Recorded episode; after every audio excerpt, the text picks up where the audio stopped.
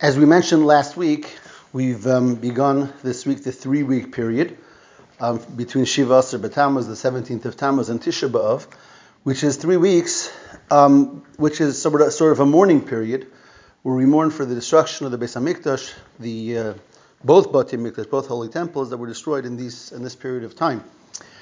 Um, at the same time, though it does have those halachas of mourning of these weeks, it also is a time with greater emphasis is placed on a yearning and hope and learning and davening to bring the transformation of that destruction and bring about the geula, the um, ultimate redemption that we're waiting for, and the rebuilding of the third and greatest Beis Hamikdash.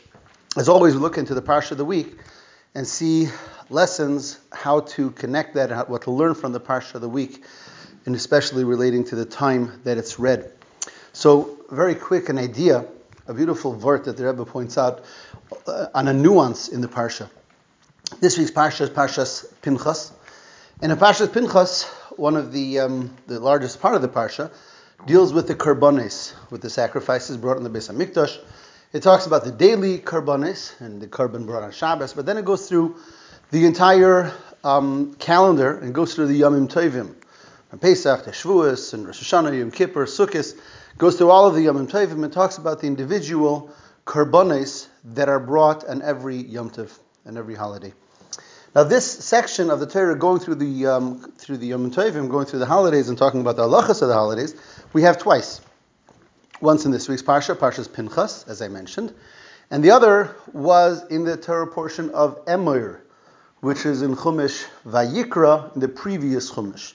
There too, the Torah goes through the entire um, calendar of the Yom Tovim and discusses and describes the halachas of every Yom Tov.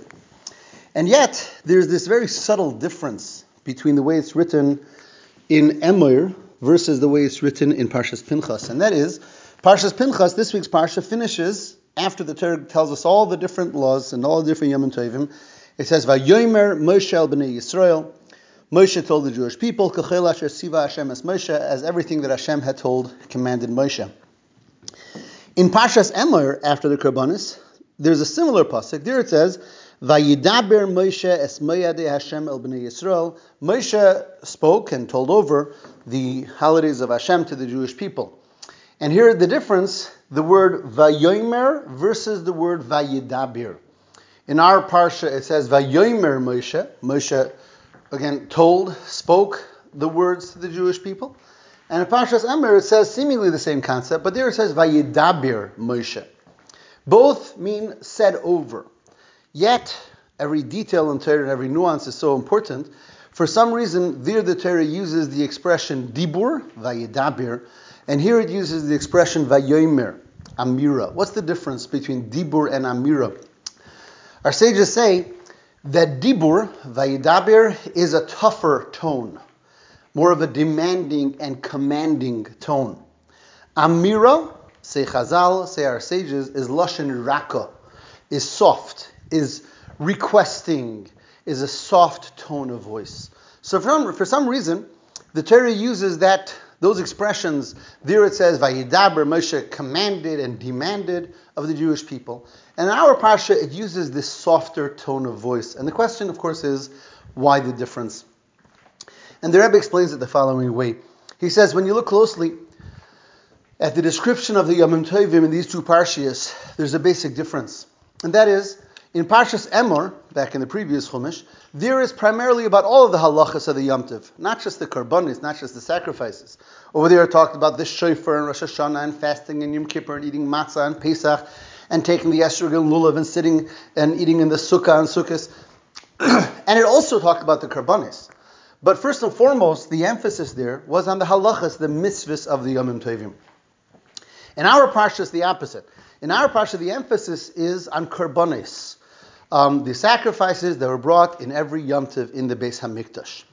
Um, once we understand that difference, so there's another basic difference, which is that the parsha that talked about the mitzvahs of the of the of the Yom Tovim of the holidays is good for all time because in every generation and every time we have the commandment of doing the mitzvahs of the Yom Tov, blowing the shofar and sitting in the in the sukkah and eating matzah and Pesach, and that is in every generation whether there is or there isn't a Beis Hamikdash.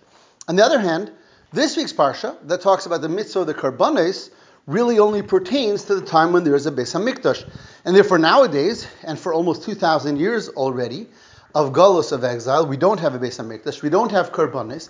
So therefore, one would argue that the parsha, our parsha about karbanes, is really not applicable because we don't bring karbanes when there is no Beis Hamikdash. Says the Rebbe, now we'll understand. Vayidaber is a commandment. It's a command, it's a demand, because in that parsha, it's mitzvahs that are always going to be a commandment. They're always going to be um, something that we're obligated to do, and therefore the wording used is a Moshe commanded the Jewish people, this is something you are going to have to do every year and every Yom Tov, no matter what.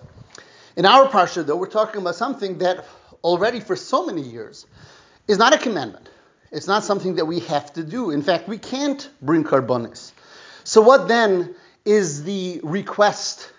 If Moshe is telling us in that soft tone of voice, the parsha of karbonis, what is he asking us? He's asking us that even when we can't actually bring karbonis, we should still learn about it. We should still read the parsha. We should still understand it. Because here we have, as our sages say, when we can't do a mitzvah, when we can't bring a korban, learn the Torah about the karbonis, learn the halachas about karbonis. Even if you can't do it in action, you can't do it um, in with deed, do it verbally, do it in your thoughts. And they say, Kala Isik B'Toras Eila Kilu Hikruv Eila, a person who nowadays studies and learns and says the Parshas of Karbonis, it's as if they're nowadays bringing a korban as well, as much as we can. And this is already a soft tone of voice because it's not a commandment. There is no halacha that we have to learn Karbonis today. Nevertheless, it's a request that even when you don't have the Karbonis, to spend the time to learn about it and think about it, in that way connecting to this mitzvah even when we don't have it. But it's more than that. By learning about Karbanis nowadays, learning about the Beis Hamikdash nowadays, not only are we doing the best we can, we're also preparing ourselves for when we will have it again very quickly. And this alone becomes a zchus to hasten the time when we will again have our Beis Hamikdash and again have the Karbanis.